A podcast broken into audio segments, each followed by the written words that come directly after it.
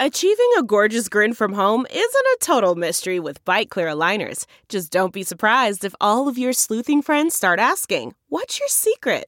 Begin by ordering your at home impression kit today for only $14.95. Byte clear aligners are doctor directed and delivered to your door. Treatment costs thousands less than braces. Plus, they offer flexible financing, accept eligible insurance, and you can pay with your HSA FSA. Get 80% off your impression kit when you use code WONDERY at Byte.com. That's B-Y-T-E dot com. Start your confidence journey today with Byte. That's not just the sound of that first sip of Morning Joe. It's the sound of someone shopping for a car on Carvana from the comfort of home. That's a good blend. It's time to take it easy, like answering some easy questions to get pre-qualified for a car in minutes. Talk about starting the morning right. Just like customizing your terms so your car fits your budget. Mm-mm-mm. Visit Carvana.com or download the app to experience car shopping the way it should be convenient, comfortable. Ah. Do you dream of being CEO of your own empire, running your own company, achieving your life's goals, yet wake up in a cold sweat next to last night's takeout leftovers and a pile of bus ticket stubs? You um, are not alone. Like many others, you are suffering from a classic case of caviar dreams, tuna fish budget. I'm Margaret Josephs. And I'm Lexi Barbuto. And every week, we'll be talking to influencers, trailblazers, disruptors, and risk takers who'll share their own journey to caviar dreams on a tuna fish budget. Side effects may include increased motivation, boundless happiness, and a fast track to success. Hello, Caviar Dreamers. Hi, Caviar Dreamers. It's the Marge and Lexi. Here we are for another week, another Wednesday, and your weekly dose of us. Yes, and today we are talking to the fabulous Dr. Mark Karolak, my facial plastic surgeon who did my facelift and who started my glow up. And I needed him desperately. He also did Dolores Catania. He's done a lot of my friends. He's absolutely amazing. And he just does faces. And a lot of people have asked me, Mark, who's done your face? So now we're going to talk about it what inspired him to be a plastic surgeon, and why he's only focused on faces, and what a facelift actually is, and the difference why we don't need fillers and Botox, and when you can get away with it and when you can't. Yes, there's a lot of, I feel like there's so many new treatments come out all the time that people get so confused and they're stuck in the dark ages thinking they're going to need anesthesia, they're going to be down for eight weeks for the count with surgeries there's so much you could do people with injectables little tweaks here and there. And then once you get to a certain point you got to really just do the big job. But it's not exactly. what it used to be. No and like it, yours was so easy. Mine was very easy and there's no general anesthesia. No general anesthesia for a full facelift. It's amazing modern medicine what has happened. And it's anesthesia is really the dangerous part of surgery. Not that anesthesia is dangerous i don't want to scare anybody but it does delay the recovery. It's an additional risk factor that if you don't need it, why do it? Exactly. So here we go. Hi, Dr. Karolak. How are you? Hi, lady. How are you doing? Good. I'm doing great. First of all, if anybody knows, he did my facelift. He did the Marge refresher that yes, everyone's, that everyone's talking about. He did my face. He did Dolores. He's done all my friends, tons of people. And now I send all my friends to you, which we're obsessed with. Yeah, I mean, it's been great. you you have a great circle of friends. It's been nice meeting them all. I know. But you know what I love about you? You make everybody look like themselves, but refreshed. Mm-hmm. So, right? I mean, right. That's certain style. Yeah, no one, no one, no one wants to walk around having people ask them who their plastic surgeon is. I mean, they, they want to be comment, they want to be uh, complimented on how good they look, or you know, have people guessing what it is that they did. And the whole goal is to keep them looking like themselves, but like the best version of themselves. So, you know, to me, that's the highest form of compliment when my patients come to me three months, six months, a year down the line, and they just keep t- telling me about how people keep asking them, you know, what it is they did. If they change their hairstyle, they're just noticing different. There's something different about them. And uh, fortunately, nowadays, patients are more than more ha- more than happy to be open about what they're doing. Yes. Now, what made you, you know what, I just want to clarify for everybody because everyone's like, Marge, you did your face. I want to go to your doctor for my nose. I'm like, he doesn't do noses, he just does faces. And that's why he's so great at faces. So, what made you just focus on from the neck up? Well, this well, from the neck up, I, I just, in medical school, I just fell in love with the anatomy of the face and neck. I mean, there's so much that happens, you know, in this small area of the body, if you think about it that um, eventually after you know focusing in on uh, head and neck surgery. I started honing in on facial plastic surgery because of just the aesthetic part of it, the creativity involved in it. Um, it helped me look at faces and problem solve and put them back to where they used to be. So when it comes to rhinoplasty, I, that was one of the things that I thought I was going to build my practice on early on was rhinoplasty. I love it. It's very, you know, for just a small area of the, the face, there's, there's so much attention on that area. But eventually what I started realizing is that there are patients coming to me where I actually liked the little imperfections in their noses. I liked those nuances about a, a, a nose that had, you know, that was gave them character. And I was cha- they were I was being asked to change noses that I thought were beautiful. So I started to lose um, personal satisfaction in, in doing that type of surgery, and really started focusing in on recapturing the way people look. And that's what drew me towards face, you know, facelifts, brow lifts, eyelids. It's looking at pe- people's faces, looking at where they were, and seeing how close I can come to getting them back there. I love that. Now tell me, you know, it's funny because I always say I'm not big with the injectables. I mean, I think when you're young, tell me if I'm wrong, that you could do injectables, but by the time you get to a certain age, you start to look like a freak if you do right.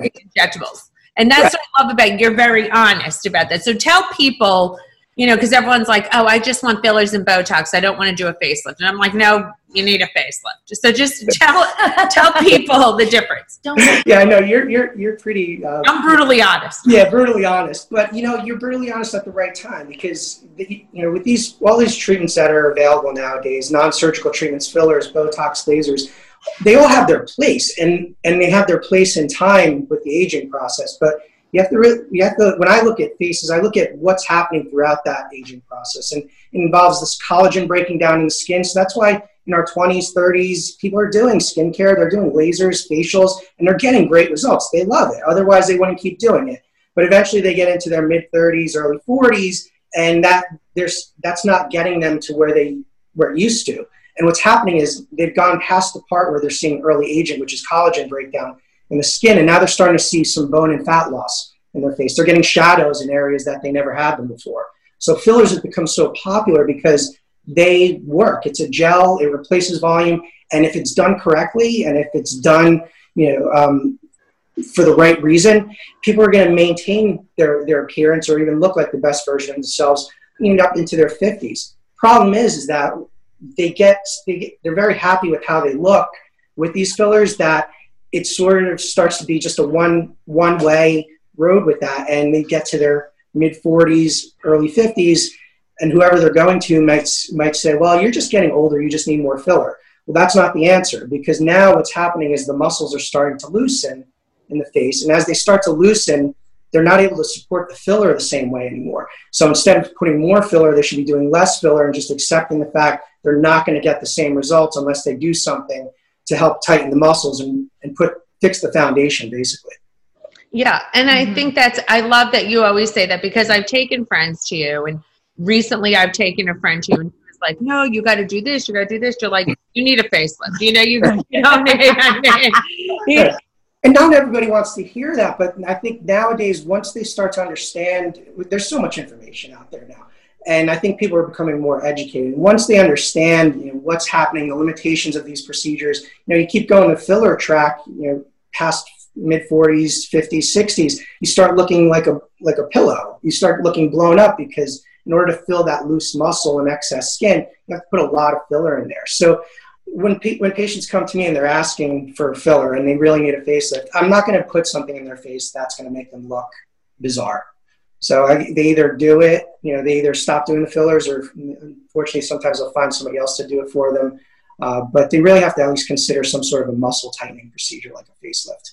Yes. Mm-hmm. You know what else? When did the trend happen? Because that you uh, don't put people under general anesthesia for a facelift because no one could believe that. Like, Marge, what do you mean? you weren't under general anesthesia for your facelift? I'm like, no, I got up and peed three times in the middle. They're like, what? I was like, well, I have a tiny bladder. right. Well, you know, there, there's also a technique that's involved in all that. So to answer that, that first part of the question, um, it, pro- it started maybe 15, 20 years ago. Even when I was in training, um, one of the surgeons that I worked with started doing like um, mini lifts under local anesthesia. You know, just making a small incision by the ear, going under the skin, putting like a stitch in the jawline and then removing a little bit of extra skin. And then eventually it started to progress enough that people are realizing, you know, there's a risk for these elective procedures when someone's undergoing general anesthesia, whether it's, you know, cognitive delays, temporary or long term, um, you know, other health risks of even just waking up and some of the things that are associated with that, prolonged hospital stays, longer recoveries. So I think the trend from, you know, over the past 20 years has been to try to find ways to do things safer uh, with quicker recovery, but also not compromising on results. And that's also what's happened is the more skilled surgeons have become doing procedures under local, the more they've advanced the type of procedures that they're doing. I mean, there's a friend of mine who's an orthopedic surgeon. They're doing hips under local. I mean, that's hip, hip surgery. Yeah, they have. He, he yeah, he he um, he he, developed, he made this special bed that he's got um, you know he's got a patent on, and the hospitals use it. They they bought them and they're doing you know it's a big orthopedic group in Manhattan. Oh, so that's so, that's amazing. Well, I feel like yeah. the recovery is so much quicker because years ago, prior to coming to, I mean, when I was in my early 40s, I got a brow mm-hmm. lift and my eyes done. I was under general anesthesia. I was vomiting nonstop. The recovery was much worse. And then when I did my facelift with you, and of course I had my eyes done. again, you know, little do you know, people, you have to get your eyes done again like 10 years later because I did it so much younger. The recovery was so much quicker. Yeah, it, was, yeah, that, wasn't a big deal. You were so sick that first time. It was really scary. Yeah. So general anesthesia, it's like people are like, "Oh, I don't want to be half awake." You don't feel anything, yeah. and and I do believe, you know, the recovery is just so much easier. Anesthesia knocks it out of you. Yeah, and, and, and don't don't get me wrong, it's safe. It's just that whenever there's, um, you know, more. Um, like more advanced types of complications, they're usually attributed to anesthesia versus uh, procedures that are done under local anesthesia. So complication rates for under local are going to be, you know, less severe, maybe an, you know, very un- unusual, but maybe an allergic reaction which can be treated. Um, but that's about it. But the airways protect, you know, you're breathing on your own, your body's in its natural state. And you're right, they, patients, you know, they don't feel anything because you give them some medicine to help relax them and then numb it. With the numbing, nowadays, patients experience uh, more discomfort with like lasers and fillers than they do with the numbing process for for a facelift under local. Yes. So tell people the difference between a facelift because all my friends like, oh, yeah. I need a facelift. I just need my neck done. I'm like, that's a facelift, bonehead. Yeah. Yes. Tell exactly everybody what.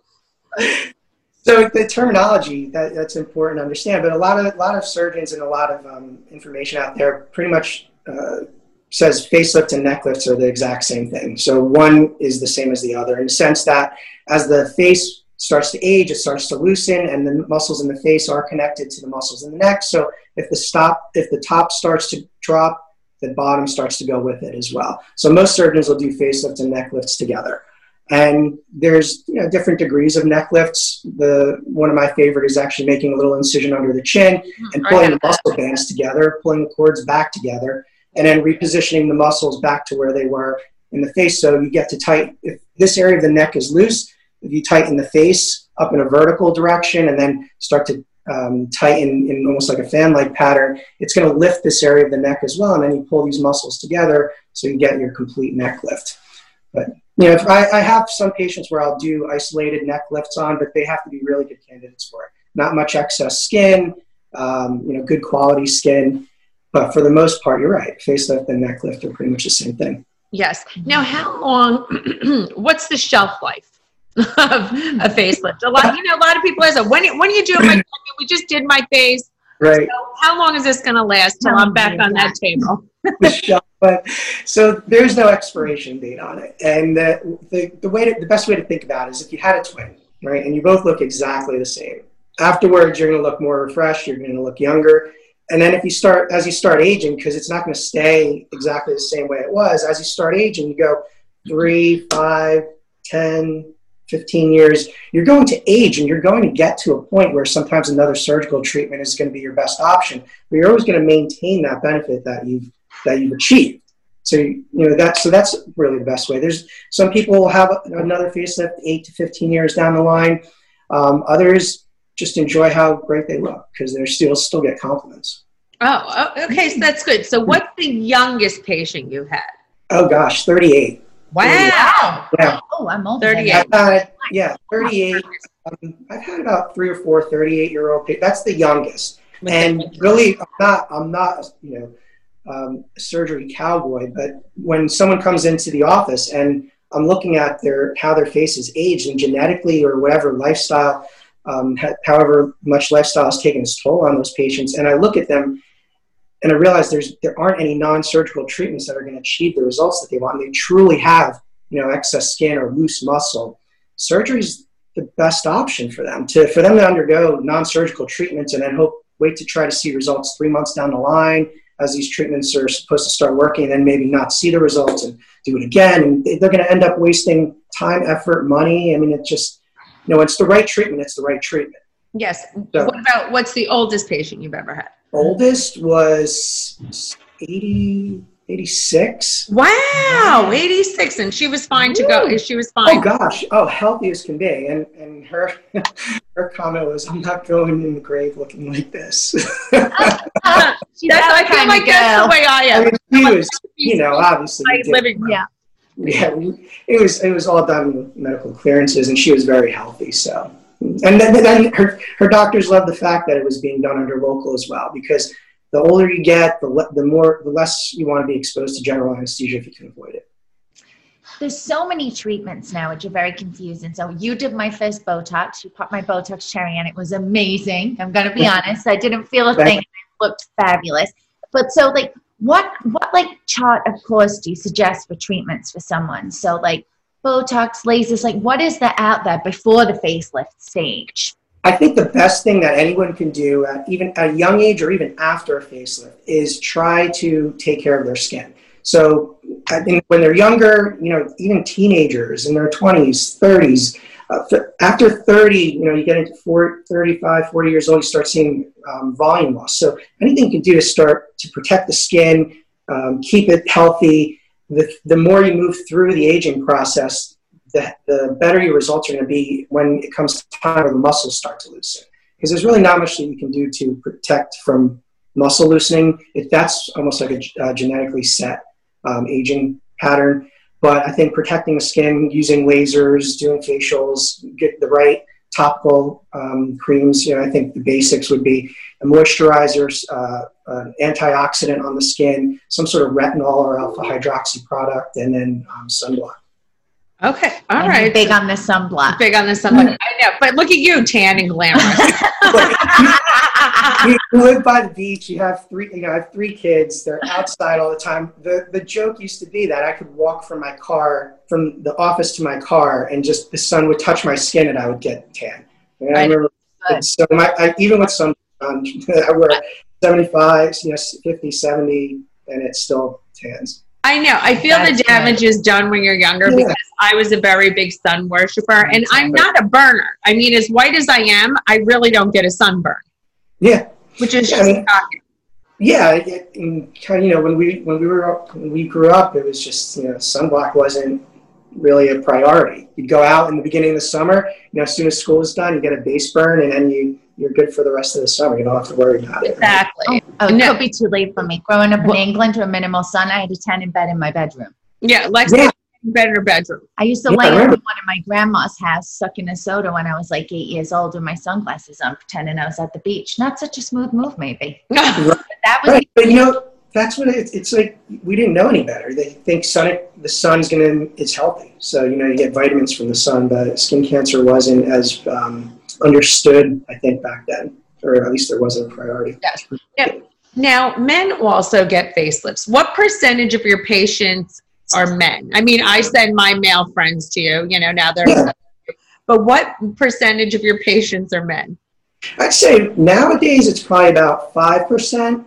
Um, when the financial crisis hit, that was interesting. You know, kind of I've been in practice long enough to go through some you know some interesting times. But when the financial crisis hit, um, and there were a lot of layoffs, and um, a lot of these companies were going going bankrupt, my male portion of the practice jumped to about thirty percent Really? within months. I thought I thought things were going to slow down with cosmetic surgery at that point, and it was busier than ever. That was probably you know at that time that was like one of my best best years, busiest years. Uh, but the male portion it was I was probably doing almost doing three male facelifts a week. You know, they men probably needed to feel like they needed to look young to compete in the industry Mhm. when that. Yeah, that's what it was. Yeah, or they they had you know they had time. You know, they were either reassessing their goals, their their you know, path in life. Uh, they had more time now. They were maybe re- interviewing or trying to look more competitive, or just wanted you know they, there's it's all the same stories that um, that I see for women as well.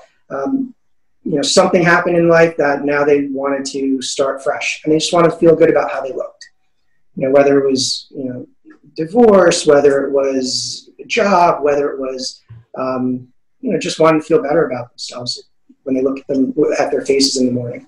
No, I think it's important. I mean, listen, I've been obviously, you know, I'm on Joe's case to get his eyes done. Those natural born puffs, which which we're working on, which will be happening. But you know, he's going to be 65 this year. He's very handsome, but you know, his under eyes. A lot of men have those bags, Right. which I think need to be done. But you also, which I like what you said, is like you don't want to feminize male eyes because Yeah. a lot of men could get an eye lift and have and it feminizes their eyes. What what happens with that? So you know, you know, without picking on any any people specifically, but you know, when you look at You the can. no, you know, with with um, when you look at the face, you try to keep true to masculine qualities, feminine qualities, and also just how those patients used to look. So with with men, the well, with eyelid procedures, let's say for um, for instance, there's a technique that's used for eyelid surgery, and that's how it's taught. And it used to be taught that way, and you just follow the steps. You know, you make an incision under the eyelashes, you go under the muscle, take the fat out, remove excess skin, and um, and then there, there's your results. But now we look as people have aged from those procedures, and we have that history behind us that we can watch that. We'd see uh, as aging continues, people lose bone and fat, so they start to look more hollowed out years later after surgery, unless the surgeon is aware of those types of things and takes those precautions and thinks about not just what to take out, but how much to leave behind.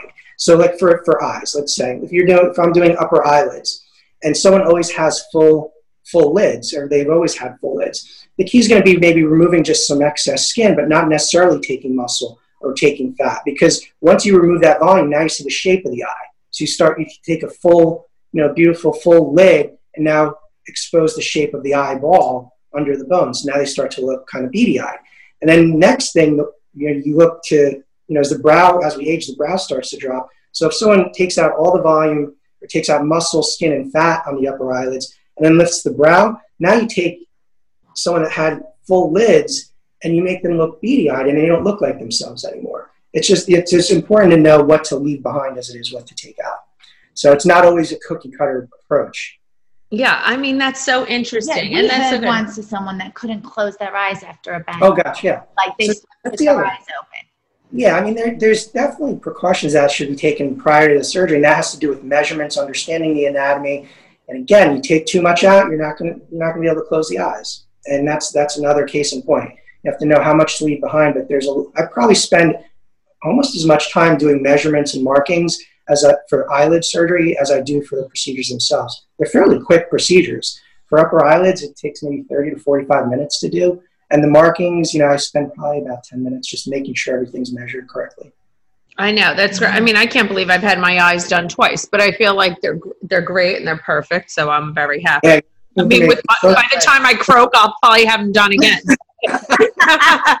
which is pathetic in a lifetime. I'll have to have my eyes done three times, but you know, you gotta you gotta look good. But you have a very expressive face. I do. You My really face do. moves a lot when I talk. I'm very expressive. I'm crazy, so that's yeah, I feel like That's why people. amazing. It's why people love watching you. Thank you. No, I'm always like, ah, all my facial expressions. They're always like, why do you move your mouth like that? I'm like, I, I don't know. It just moves that way. you didn't train it. No. It just has its own Now, mind. would you ever operate on a family member? Say the fabulous Ali Karolak. I mean, Oh, you know, absolutely. would ever do her face? She doesn't need a facelift now. She's the picture of youth. But I'm saying down the road. Oh, absolutely. And that's the hardest thing is I, it's hard for me to trust anybody else with, um, especially my family's face. So, I mean, I've, I remember stitching up my youngest son when he, when he, you know, had a big gash on his forehead. Um, you know, I've done my father's eyelids. I've done um, procedures on family and definitely, uh, you know, I definitely probably would have to mentally prepare myself. But I do this so much. I mean, this is all I do day in day out. So it would be hard to trust anybody else. Which I like that because listen, I've spoken to some surgeons that are like, I don't want to operate on my family, and I know some surgeons that have operated on their family, and they, you know, it didn't always turn out the best. well, but, yeah, because but you know, you know, it has to be perfect, right? Because yes, you know, I'm going to see her every day. So. Yes, exactly. She'll be like, Mark. yeah, yeah. You know, they're very, yeah, right. exactly. For out, I don't want people asking her who did her facelift. I just want to compliment. no, no, everybody. Everybody whose face you've done is beyond thrilled. I mean, yes. I'm so thrilled. Dolores is so thrilled. You know, Dolores is like she feels like she's ready for another one. I'm like, Dolores, relax. You know, her face, right. her face is absolutely perfect yeah, I mean, I she I saw her a few weeks ago, and you know, she said the same thing. I was like, "There's nothing to even move oh, her forward." I said the same thing. I mean, her and I go for all our procedures, but I'm blessed because she's the one who introduced me to you. I mean, right. she found you. I don't even know how she found you. Do you know how she found you? Oh yeah, I mean, it was just you know, she was looking for a facial plastic surgeon, and she was at a you know, for me, I didn't know the backstory until she told me about it. But she came to my office and we were, you know, I was doing consult on her and she was young, 40, you know, she's, she's 43. So, you know, even, so it was about what, almost seven years ago, six, seven years ago. Uh, even at that time, I started talking to her about skin tightening treatments. She's like, don't even bother with that, with that stuff with, with me. I've already done it. It's not working. Um, I know what I want and I need a facelift. well, you know, fast forward, like you know, and here she is seven years later. Now she's doing those non-surgical things, which are working great. But the backstory was that she was at, I think, a nail salon and was talking to, to uh, a patient of mine. And uh, they, she got my number from her, and uh, the rest was history. I know, which is, I mean, she, I mean, thank God for Dolores because she goes and gets the procedure. She looks unbelievable, researches it, and then I could just scoop right in and go and, and not do any any research, which makes yeah. my life so easy. But no, I was so blessed because the truth is, I had my eyes done years ago by a great guy in the city, which was fine, you know, when I was like 43. Yes. yes. And then I had someone do a mini lift, which was like a temporary thing and after a few months, I was like, what the fuck? It looks like I had nothing done. And I'm not going to insult that surgeon. He's a very nice man, but it wasn't good. I saw you at the season finale, and I was like, why's my neck still hanging? And you're like, Marg, I, you need a full facelift. I was like, I'm in. Yeah. So after I had that done, I was like, oh my God, I have a youthful face again. Yeah. Right. my son, who is so critical, he's like, he was so afraid I was going to look plastic. He's like, what are you doing? What are you doing? He's like, Your face looks so beautiful. You look natural. And that's what it is. Everybody who sees me is like, Your skin, your face looks so natural. And that's why I recommend you to everybody. I get so many direct messages. Everybody writes to me. I mean, it is. It's so it's so impressive. So all my, of course, all my friends have come to you. Then I, you know, some just want to get their eyes done. I'm like, get a facelift. you know, I want to push everybody into oh, childhood friends of mine have come to you. Yeah, yeah, you've had a lot of friends come. Yes, and, I, and I'm seeing you, and I'm seeing you this weekend. Yeah. I'm coming yeah. on a Saturday. I mean, it's my first. I'm waking up and I'm coming with my two of my friends, and and one happens to be a male who wants to do his neck. Right, right. I think you know, neck is definitely one of the main focuses for male patients. Also, it's just um, you know wearing collared shirts. You know, it just helps put things, make them feel better about how they look in, in social environments. But I definitely say neck lifts are a big deal. Exactly. And also, I wanted to tell you, and I could say this uh, Teresa wanted to do her nose, and mm-hmm. it does right. She's on your Instagram. I convinced her not to do her nose and to come back and just do because the liquid nose, you know, the liquid oh, yeah. rhinoplasty is a big deal. I said that will take away her character. If she yeah. wants to just yeah. do a little tweak, I showed her a picture. I go, Do you not remember Dr. Karolak did a little liquid rhinoplasty on you? She's like, honey, I don't remember. I showed her the picture. She goes, you're right. It's so beautiful. I was like, what is that? She goes, you know, I just told him do whatever on my face. Oh. I said, he thinned out because she, I said, that's your character. Her face is so unique and beautiful. I was like, right. not mm-hmm. picture. I said a little, you know, a little injection in the nose. So tell people about the liquid rhinoplasty and what that is.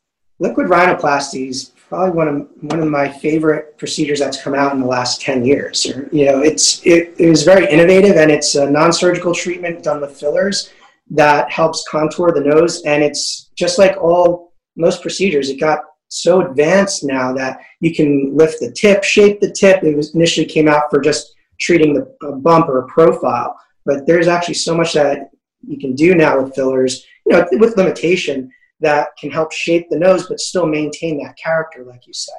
Um, you know, I, I, see a lot of younger patients coming in and they're you know, 18, 20 years old, uh, looking to have liquid rhinos because they, they don't want to change too much about their nose. They just want to, um, you know, feel more comfortable with their profile or just um, straighten it out a little bit. So it's all about lighting and shadowing. So it's just injections. It's done on, without any, you know, really any numbing. The fillers have numbing in it. It takes maybe 15 minutes to do, 15 to 20 minutes, and the results, you know, are pretty impressive. They they typically are supposed to last about a year or so, but I have patients where they've come in at a year out and maybe just had a little touch up with a little bit more filler, not the same amount, and then we use the rest of the filler in a few different areas. And I have patients who are going on four or five years. It's pretty incredible it's a great way to also you know do something non-surgical to improve the nose but there are some noses that can't be treated with um, uh, liquid rhino so they truly need surgery. Yeah and i think a nice little tweak you know it is my tip drops a little when i smile so what it will you can you do know, a little I, my nose is not big you know? No you have no you have a cute nose it's a cute nose until i but when i smile sometimes the tip drops i think i'm so expressive. We'll, we'll yeah, figure that out yeah, but those are little things that can be done. That's where you know fillers are helpful. Doing a liquid rhino, or even putting a little bit of Botox under here where the muscle is that that when you smile pulls the nose down. Yeah, so well, it's very strong. It's like totally crazy, totally crazy. Yeah, I, yeah but it's funny the reaction with for for Teresa there. I was reading some of the comments, I guess within a few weeks after that, and people were asking her if she did her nose and. Um, you know, when she came to see me, she's like, "Well, what do you think I need to do?" And so I did a couple things on her, and um, yeah, I think she'll be back for that because we had yeah. deep discussion about this weekend. I sent her the photos, and it was just very, very funny because she was like, "I want it." I go, "No." I said, "No, you're going to go back and do this." I said, "You do. Yeah. It's a tiny little tweak. You don't need to have right. your judge." Wasn't that funny? It was. But then she told me my nostrils are different shape since my nose job. I fixed my nose 10 years ago into a talk and uh, totally something random. She goes, your nostrils a different shape. Look at that. Oh man, that's too, that, now that's too that's too uh, because you're never going to create symmetry. That's the one thing that people don't realize. It's about looking looking at your best at every angle, especially when you're on TV or you know you're on camera all the time, like the two of you are. That you want to feel confident that no matter what angle you get caught, you're going to get caught in at a good angle, and it's going to look good. And that has to do with lighting and shadowing. You know, that's so if I create volume, it's going to reflect light better. It can reflect light higher it could shadow below it, and that's that's really how I look at non-surgical treatments and surgical as well. I know. Well, the, it's so exciting, and I mean, and listen, people fly into. I want everyone to know people fly in to see you. People mm-hmm. drive hundreds and thousands of miles yeah. to be with you. I yeah. mean, you are so busy. I mean, I mean, we weren't allowed to have plastic surgery during COVID, but since right. then, it's it's opened up, which is which is so great. But I just I'm so happy you came on today. Oh, I, I really appreciate it. I just want to ask you, what inspired you to be a plastic surgeon? So, you know, initially I loved medicine. I knew in high school that I would that I was going to become a doctor. It's just there's so many interesting fields that you can't really know. You know, you go into just like most people when you know most people going into a career or have their eyes set on a career. A lot of times they're going to change their mind somewhere in life. So when I got to medical school, um, in my third year, I got exposed to a lot of the different fields of medicine, and it's still overwhelming at that point. So, what I did is rather than trying to figure out um, which fields of medicine I like, I tried to look at the fields that I didn't like and see which doctors were the least happy with their, you know, with, with their field and who was happiest in the hospital. And eventually it really started to narrow down very quickly. And I realized, you know, uh, lifestyle wise, happiness, personal satisfaction, that the head and neck was what the anatomy, the head and neck is what I love the most. And then just getting the, that instant gratification of cosmetic surgery really sealed the deal for me. So I, you know, that's, that's really how I came to become a facial plastic surgeon.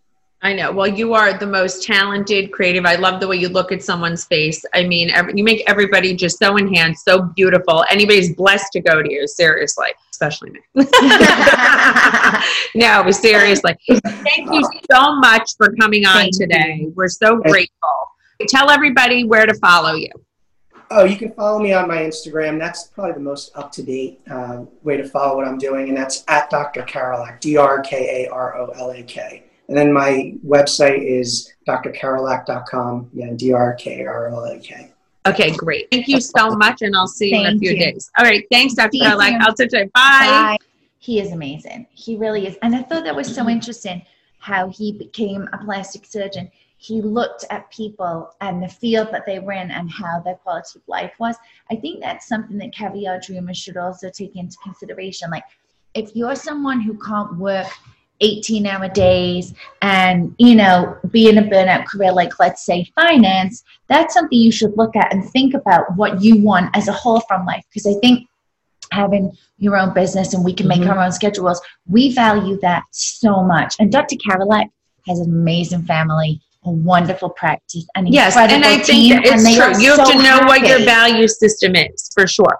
And his priority is to be an amazing doctor. Just focus on the head and neck, and that's what those kind of doctors I like to go to that have a specialty. Yes. I don't want to go to a plastic surgeon that's doing boobs, butts, faces, noses. No. You have to hyper focus on one area, so you become an expert at that area. Just it, that's what's important Yeah. and he's a perfectionist at the face and he knows everything he can see a micromillimeter if something's wrong i mean he fixed he wasn't happy the way with he stitched one spar of mine he had to go back and fix it I know he really is a perfectionist, but that's he's unbelievable when someone is doing your face because especially it's your face people We're discussing it at the weekend, you know, especially when you're famous and you have a very recognizable face and people like love your expressive face. Like we said at the weekend, Jennifer Grey did her jennifer nose, great gorgeous career over. career over. If you have a defining feature, you don't want to take it away. We don't want to all look homogenous. There's nothing wrong with having a prominent nose. I mean, if it takes mm-hmm. away and you feel shitty about it, again. Yes. But Jennifer Grey, after Dirty Dancing, we had this deep discussion, took away her nose. And guess She what? She got no more parts. People didn't recognize her. It was her defining feature. I mean, she looked stunning after, but guess what? She she stopped working. no, it really changed her face and it did ultimately end her career until she won Dancing with the Stars in yes, her later and- life. yes, in her later life, and it, and it stinks. And could you imagine if I didn't have this expressive big mouth? It would suck. That'd be terrible. I mean, granted, I did my teeth because I needed more teeth in my mouth. well, like we say, it had a lot of mouth I mean, and my teeth had to be bigger, just my upper. But I did my face because it was time. I would have done it mm-hmm. anyway, on or on TV or not on TV, because I did do my eyes years ago and had to do them again. So the shelf life of a plastic surgery, which I had to ask him, you know, chances are I'll do my eyes again for a third time before I kick the bucket. That's okay. What's wrong with that? I love that the 86 year old was like, I'm not going out looking like this. It's true. No one wants to look like shit in your coffin. No. Oof. That's what I say. You got to look good And when I'm stuffed in the hall of one of my children, I want to look good with Bella in your arms. with Bella in my arms. That's the way we No, like I'll it. probably be cremated and live in a jar with my picture on the front of it. but anyway, caviar dreamers. I just, if you can, if you ever need any facial plastic surgery, Dr. Karolak is your person. And if you want to be a plastic surgeon or any kind of doctor, I think the most important thing is to think about the life that you want to lead. It's a selfless job. You're dealing with patients. There's a lot of emotions. And Dr. Karolak, you know, he's a great guy and he'll talk to any caviar dreamer. Yes, he's so open. And I think you just hit on a really good point there, too. It's as much emotional as it is medical. Yes, uh, for sure, plastic surgeons are emotional and any kind of doctor. Nobody really. comes in saying, like, I have one eye that's up here and I don't like that because it scientifically is wrong. People are like, you know, I have an issue that's making me feel uncomfortable. It like I know from before I did my nose. I spent my whole life miserable. Miserable. Exactly. And it changes your whole personality, your demeanor, the way you feel. Yes, So- your confidence and everything else. And everyone's like, oh, you should be confident in who you are. But listen, when I was a younger girl, my face was tight, cute, I was adorable. You know, in high school, in my head, maybe some people didn't think so, but I thought so. I was fine. And then I As I got older, the face started hanging, the muscles, I had too much sun. And I was like, Marge, you don't look like your youthful self. You don't look like the woman mm-hmm. Joe met. Though in his head I did, but you know, the guy obviously needs glasses. and everything started going south. So I had my face fixed. And then, you know, the knockers I really should have fixed years ago. Thank God. Thank God Dolores sent me to Dr. Joseph Michaels also. Thank God for Dolores. I mean, thank God for Dolores, you know, mapping everybody out. So a big thanks to Dolores Catania. I just want to say that right now for getting me all my surgeons and being the guinea pig. And I'm so happy because I'm just going to follow right Yes, exactly. footsteps. So we're the guinea right pigs for there. you guys. Thank you again for tuning in. We are back every Wednesday at Caviar Dreams Tuna Fish Budget on Instagram and YouTube. We have amazing guests coming up. Amazing. So don't miss it. She's at the Real Margaret Josephs. I'm at the Life of Mrs. B. And we'll be here every Wednesday. We'll be So- here every Wednesday. I'm just making the faces so you guys could see. I, I okay. Literally no freaking makeup on today. Okay. So just so You really see, do. I mean, you guys are, ch- you know, a lot of you are just listening, but if you want to go on YouTube and watch us, I have no makeup on, and this is my tight skin look. I mean, I no mean, double chin, really I like this, and I mean, you know, I don't really do that. You do look really good. no, it's just I look like a refreshed version of myself. I mean, I'm no Marilyn Monroe, but hey, Well, she's uh, dead, so She's she probably doesn't look that good anyway. No, but- face full of wounds. true. You look good. Thanks. So keep dreaming. keep dreaming, caviar dreamers. Dreaming a tight skin.